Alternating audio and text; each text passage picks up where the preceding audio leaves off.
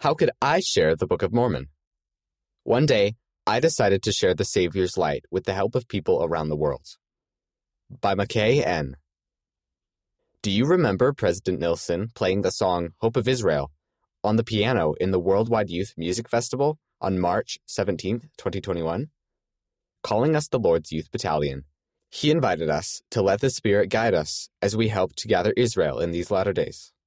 Probably like many of you, I wondered what I, as a 15 year old, could do to follow the prophet's invitation, especially in the middle of a worldwide pandemic. A year earlier, President Nelson had also invited the world to hashtag hear him, meaning to listen to the words of the Lord Jesus Christ. I knew the Book of Mormon was another testament of Jesus Christ. The idea came to me to help people hear the Lord's voice by sharing the Book of Mormon in a new way, as a podcast recorded by teenagers. In addition to the professionally produced recordings of the Book of Mormon available from the church, I thought it would be cool to hear the book read by everyday teens, like you and me, the way we experience it. We don't always read perfectly, and not everyone knows how to pronounce every word correctly. But that's okay, because none of us is perfect anyway. I actually kind of like the imperfections in some of the recordings. It makes me feel like I'm listening to one of my friends reading. The project took a lot of work it turns out that requesting, editing, assembling, publishing, and hosting a podcast with recordings from 250 different people is quite a big job. The result is a recording of the entire text of the Book of Mormon, featuring readers from 15 U.S. states and 10 countries from around the world. The recordings can be heard on the website www.teensreadthebook.com and on all major podcast listening platforms under Teens Read the Book. I love hearing the variety of voices and accents of youth who sent in recordings.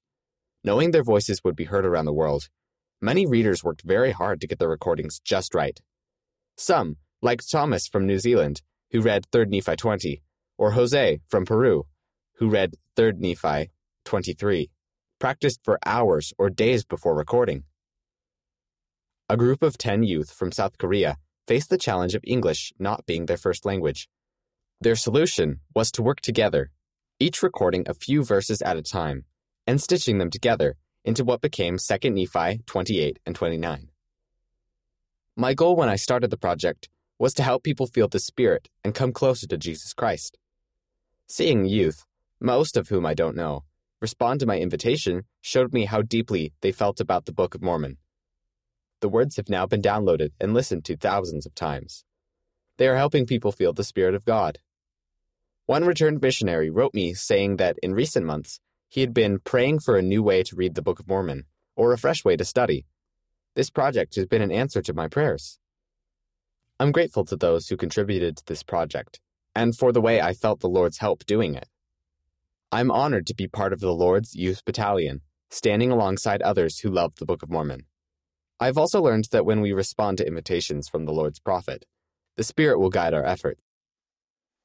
For myself, I know the Book of Mormon can help us feel the Spirit and draw closer to Heavenly Father and Jesus Christ. Some of the happiest times of my life have been when I've consistently read the Book of Mormon. I hope all of us will hear the Lord's voice and feel His strength through the Book of Mormon. The author lives in California, USA. Read by Miles McClellan.